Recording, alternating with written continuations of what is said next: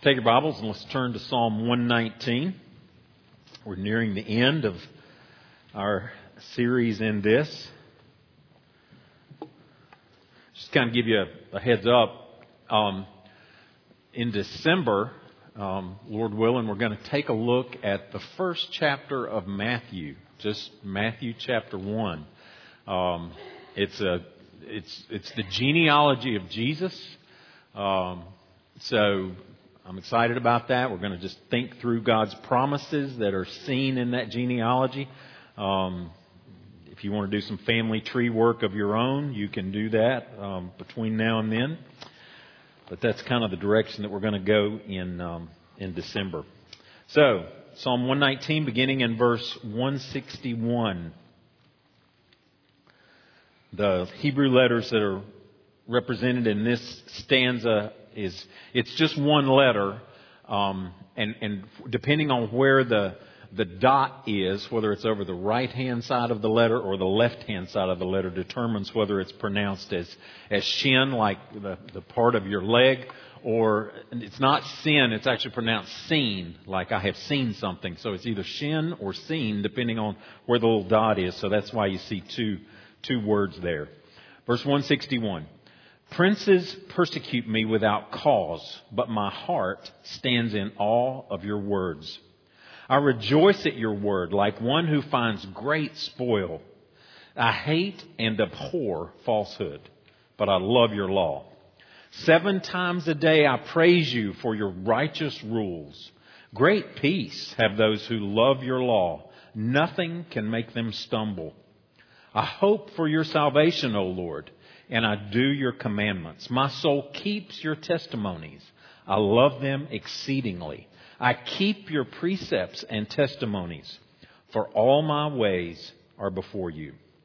Let's pray. Lord, we just ask you to bless not only just the reading of your word here, but God, as we look into it, as it's preached, as it's taught, as it's received. Uh, Lord, show us how loving you and loving your word um, literally makes all the difference in our lives. Show us that today, I pray, in Christ's name. Amen. So, like I said, this Hebrew letter is actually, it looks like a, a crown if you, if you look at the letter itself. It looks like a, a little crown with three, three prongs, okay? Kind of three prongs. So, so if I hold up my hand like this, what, what does that mean to you? Thank you for us Gentile Trekkies who have no idea what Jewish religion or heritage is. It, it is said that, that the Jewish priest, when he gives the Aaronic blessing, the Lord bless you and keep you, the Lord make his face to shine upon you and be gracious unto you. It is said that the priest will hold his hand up like this, like Spock, okay? Um, and because it represents the three prongs of that crown. And, and the letter Shin actually is symbolic of, of Shaddai, a name for God. And so that's why the priest will hold his hand up that way. Okay? So the Vulcans would say, live long and prosper. And I think the psalmist would want us to live long and prosper. And this Psalm 119 would, would tell us how to do that. So let's bring it back down to earth now, okay? And just, uh, get, get real here with, with our text. And so there's, there's three things that I want us to think about as we work through this. And we're getting to the end. And so in some ways, these last stanzas recap everything that we've seen through Psalm 119. And really, through this whole series that we've been doing in the Psalms since March, right? So we've been looking at the Psalms of Lament and then leading into Psalm 119. And it's all kind of summarized as we come to the conclusion in this thing. But love for God and then love for His Word shapes us, it directs us, it, it should change us. And so, what, what, what I think we see in this passage is how love for God and His Word first shapes our heart, does, does work in our heart. And then it directs our life. It actually practically directs the steps of our life. Remember what we saw in verse 105? Your word is a lamp to my feet and a light to my path. It, it, it just practically directs the steps of our lives. And then it also then kind of spurs us on in our obedience. It, it fuels our obedience, I think. So we, we see that in this passage. So look at, I'm just going to work through it kind of verse by verse, okay? Love for God and His Word shapes my heart. And look at that first verse there in verse 161.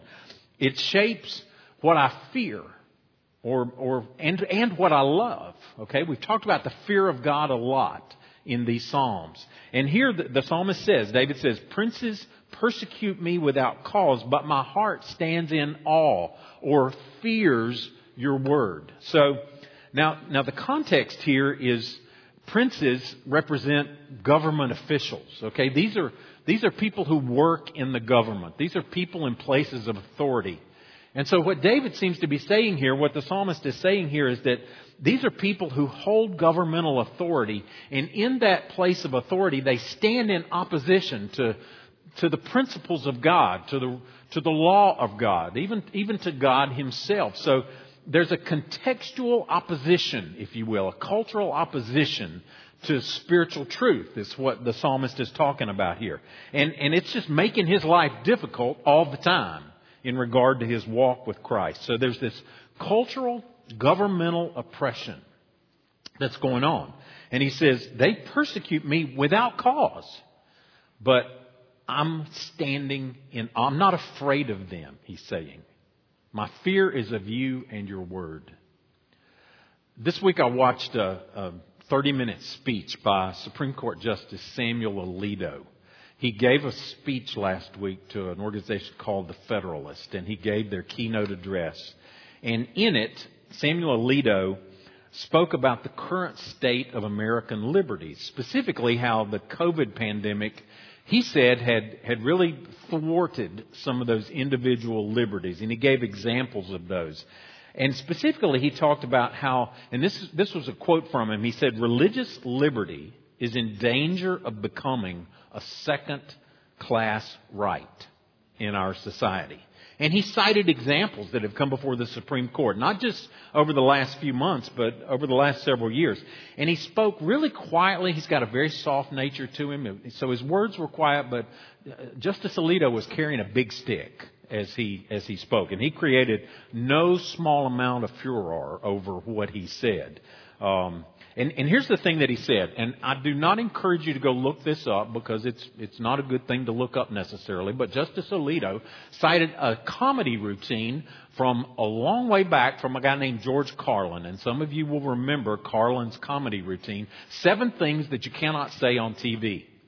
And Justice Alito pointed out that what Carlin said over 40 years ago cannot be said on TV now makes up most of the dialogue of what you hear on TV. And instead of Carlin's seven prohibited words, here's what Judge Alito said. He said, until very recently, excuse me, he said, you can't say, he, he said, now the list is not seven. He said, it's probably seven times 70. And primary at the top of that list, he said, was you cannot say that marriage is between one man and one woman. This was Justice Alito. And, and here's what he said. Until very recently, that's what the vast majority of Americans thought. Now, he said, it's considered bigotry. And that's true. And, and it won't get better, he went on to say. In fact, he ended his speech with this. In the end, there is only so much the judiciary can do to preserve our Constitution and the liberty it was adopted to protect. And he cited a judge from back in the 1940s, Judge Leonard Hand, and he quoted Judge Hand saying, Liberty lies in the hearts and lives of men and women. When it dies there, no constitution, no law, and no court can do much to help it. Now, Justice Alito was speaking of societal liberties. But I want to make a jump from that for the psalmist is saying, I live under religious oppression, if you will. Princes persecute me without cause. But he said, I stand in awe of your word. So even in this difficult environment, one who fears God, loves God, and loves his word has a stability. There's a, there's a focus of his mind. And, and while the psalmist seems to be recognizing that he stands under political or religious oppression, listen, we are free in Christ. We just sang about it. We have liberty in Jesus. And the liberty that we have is liberty from sin, liberty from wrath, liberty from God's judgment, the freedom from sin and the freedom to serve Jesus, right? And so as we see that, this liberty then shapes the heart of the one who loves God and loves His Word. We are free and we stand in awe of that. So again, there's a correlation here that we've seen throughout the Psalms between God's character and God's people. There's a correlation between God's character and God's word and his people.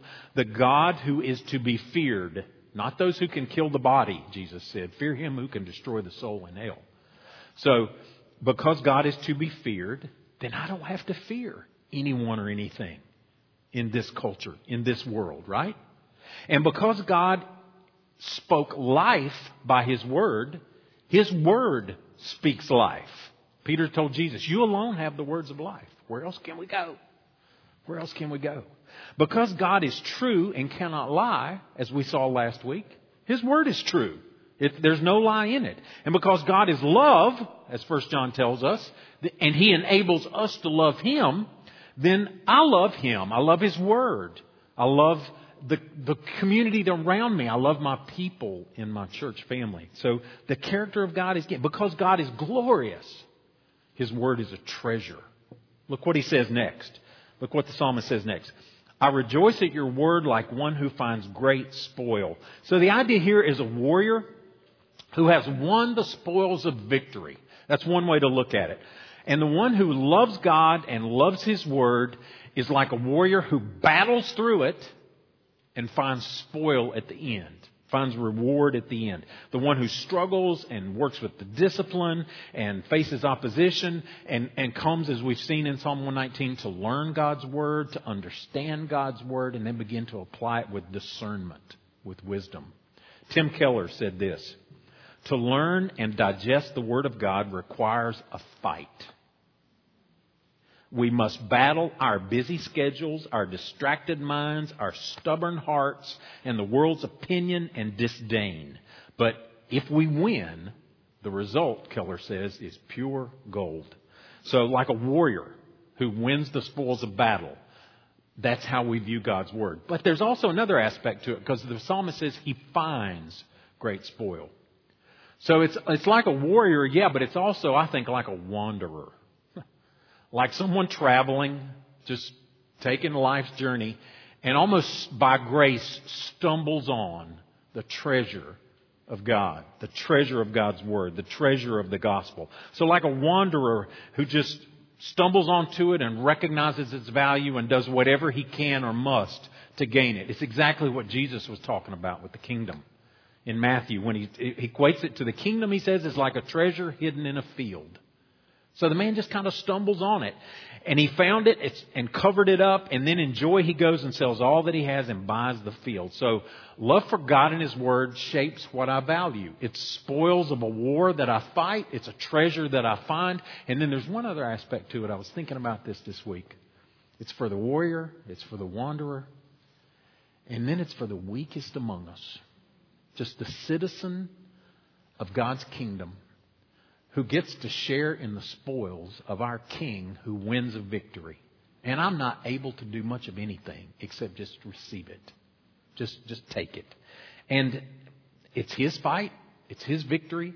And I'm just blessed enough to be a part of His kingdom and get to receive those spoils. It's exactly what Paul was talking about in Ephesians when he said, Grace was given to each one of us according to the measure of Christ's gift. Therefore, it says, when he ascended on high, he led a host of captives and gave gifts to men. So the idea there for, for Paul is that Jesus is our conquering king hero and just rides along in the victory procession distributing gifts to the weakest of us.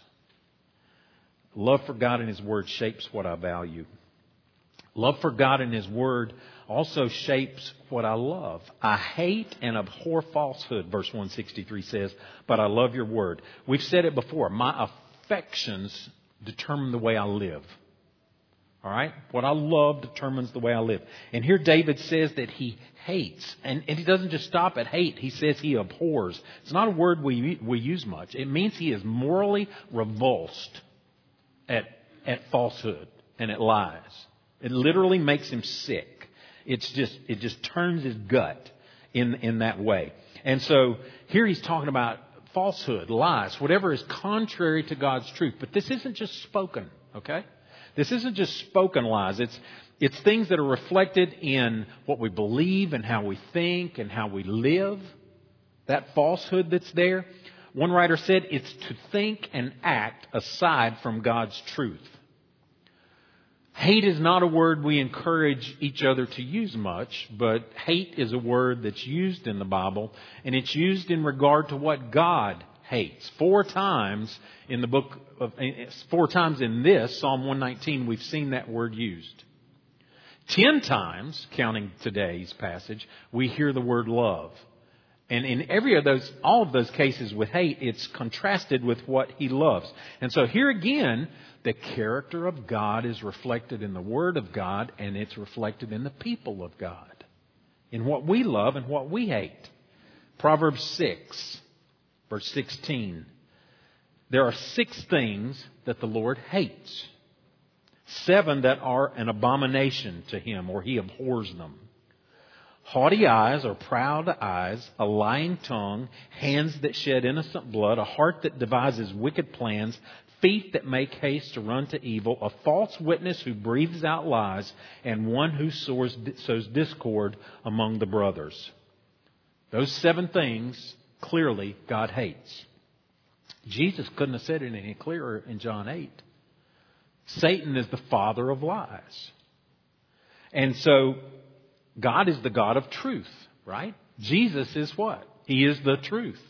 And so that character of Christ is need, needs to be reflected in his people. And, and here's the issue, unfortunately, is we, we live in a culture and we live in a country where lies are so prevalent. It's like the air we breathe. And we've gotten numb to it. And we're okay with dismissing it. We're even okay sometimes with uh, standing behind it. And that's not to be for the people of God.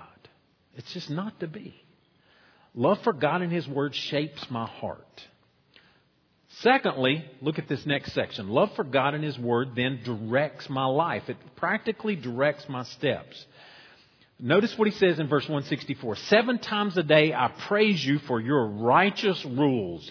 We're going, oh no, golly, got to get out my day timer or my, you know, my schedule and seven times a day. And there are, you know, there are religious orders that hold to this literally seven times a day. If you've ever been in a Muslim country where they observe their five times of prayer, then you know about 545 it's going to crank up. And the first one who cranks up in his place, the next imam a few blocks down is going to crank up then, and that's just the way it goes, you know, in those countries where we've been. A little bit before six o'clock, here it goes. It just blows up. This, I don't think here in this case, the application for us is not so much, you know, the idea that we're going to schedule seven times. The word seven, I think we understand, is pretty significant in the scriptures. Okay? And it's used over and over and over as a picture for completeness, Seven represents perfection. Seven represents intensity and fullness. And so I think the idea here is a life that's just infiltrated and pervaded with praise. A life that's just presents itself to God as a consistent life of worship and praise. It says in Psalm 33 1 that praise befits the upright. Okay? Praise is a characteristic of God's people. And so I think we need to be careful here, though. So, okay, Gerald, you're saying we just need to praise God all the time. Yes. But the danger with that is all the time can easily become none of the time. It, I mean, it's like, well, I drive, I, I have my quiet time on the way to work, you know, as I'm driving. One of two things is happening in that case, and probably both of them. You are not paying any attention to your driving if you're having your quiet time and your prayer time. Or you're not paying any attention to your prayer time and your quiet time as you're driving. Or you're doing both of them in a lousy way. I just, you know, I'll just, I just pray that way. No, I understand that. It's good to redeem the time. But again, the character of God is reflected in the Word of God and it's seen in the people of God. And Paul says in Corinthians that our God is a God of order not of chaos. There's nothing haphazard about God. There's nothing unplanned about our God. He's not spontaneous in that sense, okay? And so again, what we see here is that He deserves and He requires our intentional, our complete, our constant, and our consistent praise. And yeah, seven times a day, if you want to try that for a week, just to, you know, as a spiritual discipline, go for it. But the idea here is that it is intentional. And it consumes us in that sense. Okay? Seven times a day. My life praises you for your righteous rules. What the world would dismiss and hate, I, I praise you for it. I'm thankful for it. Love for God constant praise. Love for God and His Word brings into my life not just constant praise, but a consistent peace. He says there in 165, great peace have those who love your law. Literally, nothing trips them up. That's the idea behind the word. Great peace have those who love your law, and they nothing trips them up. And shalom, I mean, I'm not going to take the time, but it's wholeness, it's completeness, it's tranquility, it's contentment, it's having a right relationship with God, it's having a right relationship with others, it's having a right relationship with myself. And knowing that tranquility and that peace in my life, and this bun- this great peace that he refers to, has a source. The fountainhead, if you will, of this great peace is God's great love. It's that compassion that He pours out to us. 1 John 4, starting in verse 8. Anyone who does not love does not know God, because God is love. In this, the love of God was made manifest among us, that God sent His Son into the world so that we might live through Him. And then John says, In this is love, not that we love God, but that He loved us and gave His Son as the propitiation, the atoning sacrifice for our sin. That's the basis of our peace. That's why great peace have those who love your law and nothing trips them up because what we would fear in the wrath of God, Jesus has taken.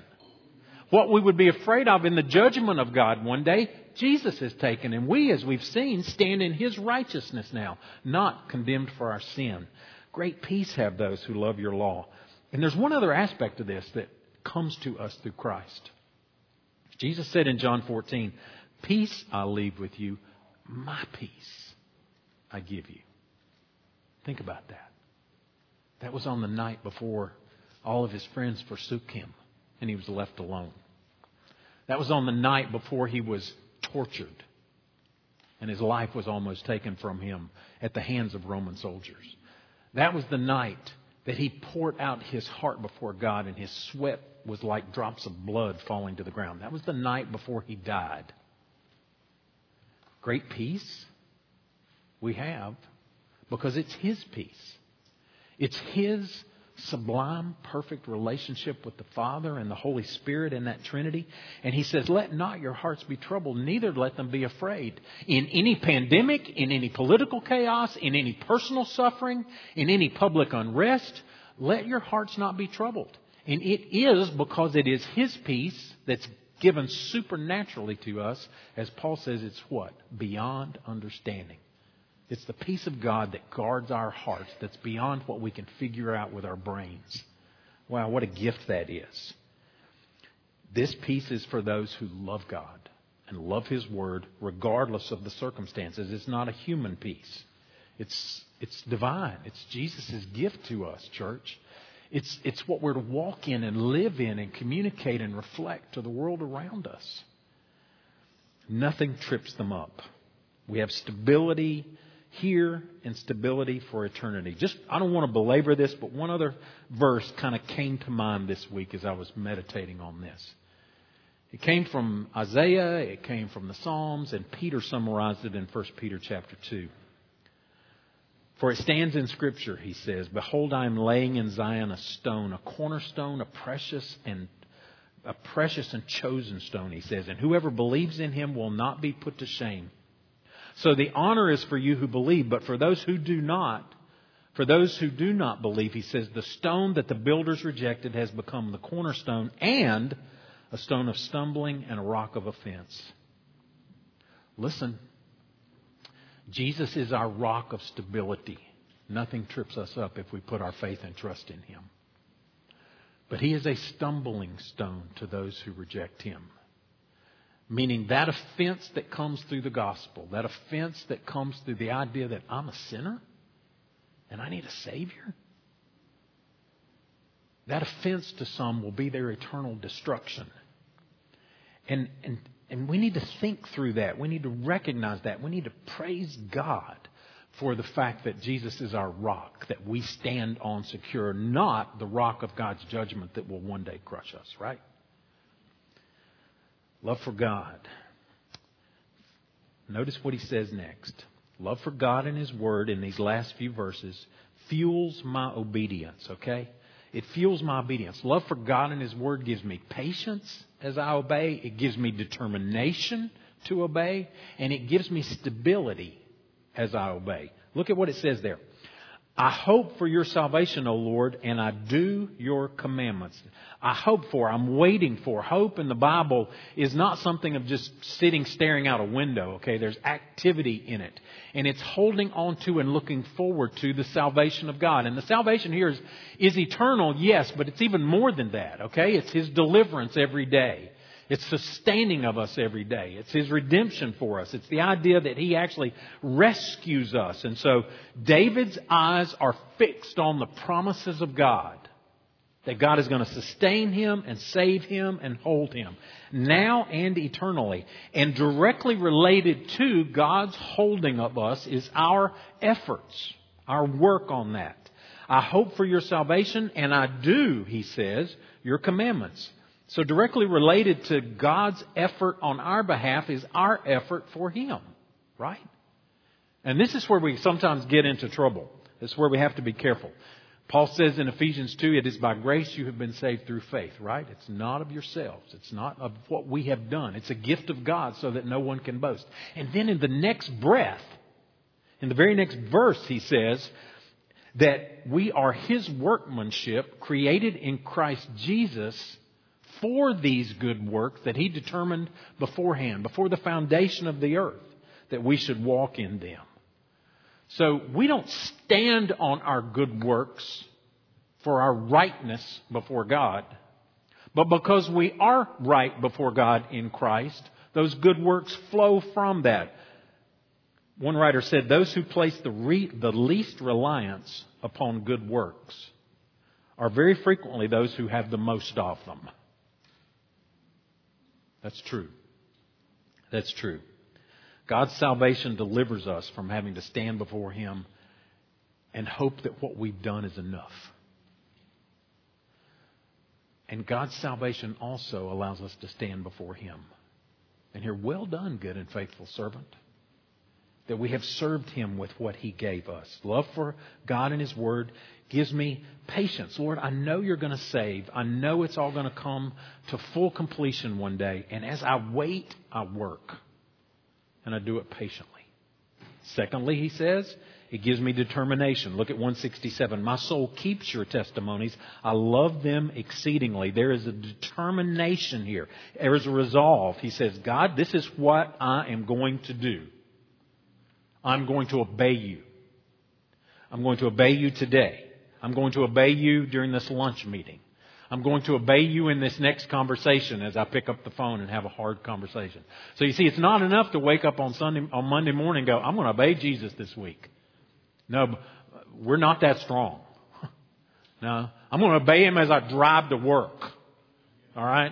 Try not to think ill of someone and, you know, I'm going to obey him as I walk into my office and greet that coworker.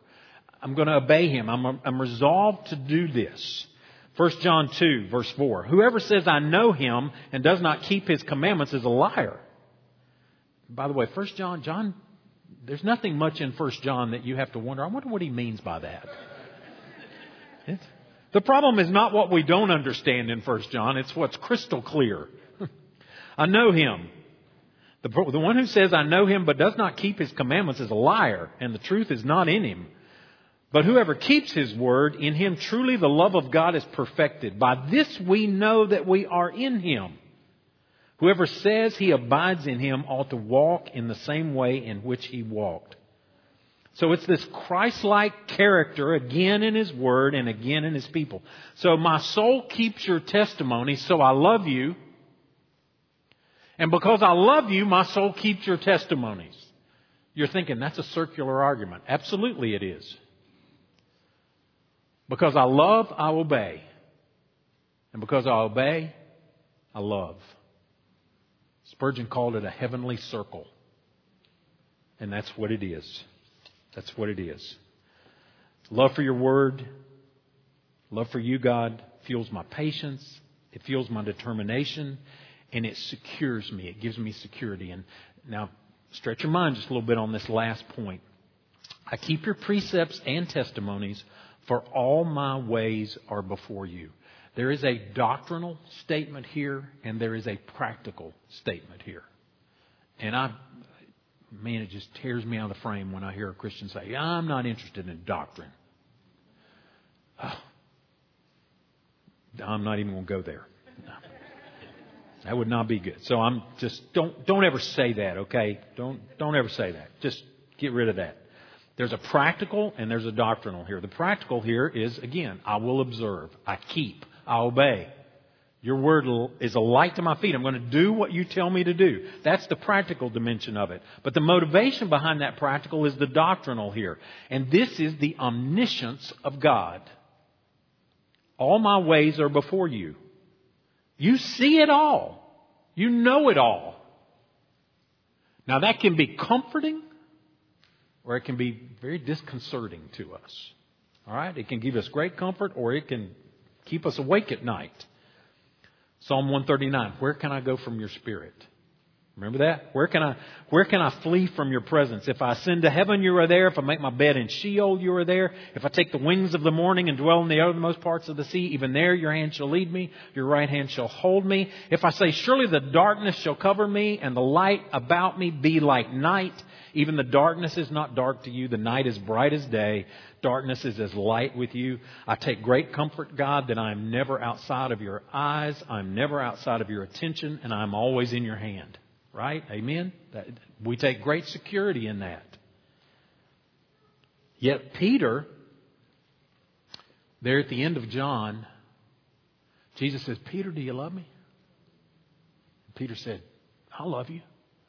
And the second time, Jesus said, Peter, do you love me? And the second time, Peter answered, Yes, I love you, Lord. And a third time, Jesus asked, Peter, do you love me? And Peter said, Lord, you know all things. You know that I love you. Think about that for a second. You know all things, Jesus. So not only do you know about what just happened a few days ago, when I denied you. Not only do you know what's going on in my heart right now as I'm jealous of John, you know all things, Lord, and yet you still love me. Wow, you still love me. Listen to this quote. This will be the last time you hear me quote Spurgeon in this series of sermons, okay? We think of poor Peter and his answer to Christ's question. And as we do, let us recollect that Jesus also knows everything that we have done. All those times in which our thoughts have been impure and unclean, or our desires have wandered beyond the bounds of what is right and proper, or our temper has been hasty and hot, or our spirit has been angry and proud. He sees the whole of our life in a single instant God's mind does not need certain space of time to think of one wrong which we have done and then afterwards to think of another. But at present his eyes see every moment. And he goes on to say as, in, as when a man rises in a balloon above London and he sees the whole city, that's how God sees our hearts. And so God, he says, from his throne on high sees our whole life in one glance so just think of his pure and holy eyes seeing every portion of your life. Your life at the table, your life in the parlor, your life in the kitchen, your life in the workroom, your life in the bedchamber, your life everywhere. And as you think of all that being under his immediate gaze, I think it must become very solemn for you to say to him, Lord, thou knowest all this and yet I dare thee to witness that I do love thee, notwithstanding all of these things. Spurgeon saying, he sees all of it everywhere. And yet the child of God can still say, Lord, you know that I love you. And I would add to that, you know that I love you because you've given me a heart to love you as imperfectly and inconsistently as I do. And so the doctrine of God's omniscience can comfort us. And at the same time, it should cause us to walk in fear of Him. It's a comfort. It's, it's, it also should be for us convicting. It should cause us to fear sin. All right? To recognize that God, in His omniscience, sees it all. And guess what? He still loves us, He still cares for us. He understands the burden of that unconfessed sin. He understands the burden of that broken relationship. And Jesus, in His compassion and in His tenderness, says, Take my yoke upon you and learn from me if you're weary and troubled in heart. Come to me, he says. I'm gentle for you. I know. And that's what John says. This then is how we know that he, we belong to the truth and how we have set our hearts, listen to this, at rest in his presence whenever our hearts condemn us. And then he says, For God is greater than our hearts, for he knows everything. So, child of God, take comfort in God's omniscience, all right? He knows and He sees and He holds us. I'm reading a book, little book that Ben Francis gave me from out at Theresa, and I'm, i was encouraged as I started it, and I, I still am. I've just started it this week. It's by John Owen, that great Puritan. And, and it's a small little thin book, which is very unusual for John Owen's writings. And, it, and the title of it is Think Spiritually. Thinking Spiritually. And it's based on Romans 8 6. It's a series of sermons that he preached, and like everything he did, he just put them in a book. And Romans 8 6 says, To be carnally minded is death, but to be spiritually minded is life and peace. And he wrote a whole little booklet about that. And, as I, and the whole point is our spiritual activity, the way we think spiritually, is an indication of the new spiritual person that we are in Christ, right? We're, we're no longer fleshly, we're spiritual. And he says there's three markers. I kind of leave this to you as way of application. There's three markers as we're thinking spiritually. The mind is actively thinking about spiritual things. There's a growing love for spiritual things. And there's a sense of satisfaction over spiritual things. And then he makes this point and I'm quoting. So we must ask, how can we know if we have this evidence of spiritual mindedness? And my answer, he says, is read Psalm 119 and think about it. Thank you, John Owen. He says, See how David expresses his continual delight in the law of God. Can you talk like him? He says, Don't make the excuse, but David was special. We cannot be like him. Owen says, For as far as I know, we must be like him if we are ever to enjoy the bliss that he now enjoys. The Bible was written not only to show us what saints were like then, but what they should be like now. I love that. I love that. Love for God and His Word shapes my heart Love for God and His Word directs my life. And love for God and His Word then spurs on my obedience. It fuels my obedience. All understanding that I am held in God's hands. Are you there today? Have you, have you turned from your own direction and your own desires and your own wants and all that that has brought you? And I know it's not good. Turn from Him and come to Jesus today. Confess your emptiness. He knows about it. Confess your need. He knows about it, and He is the answer to that. In church, for us, just to rest in these truths and to let God do a work in our heart. This week of Thanksgiving, are we thankful for this word? Are we thankful for the treasure of God's law, His testimonies, His precepts, and all that He gives us? Let's pray. God, we pray that our minds would be growing in the desire for spiritual things, that we would love them, take joy in them, and be satisfied in them. Do that work in the heart of your people this week, Lord. And again, I pray if someone's never turned from their sin and the brokenness that this world and our own sinful nature, God, that they would turn to Jesus, be healed and made whole. And we pray that in His name. Amen.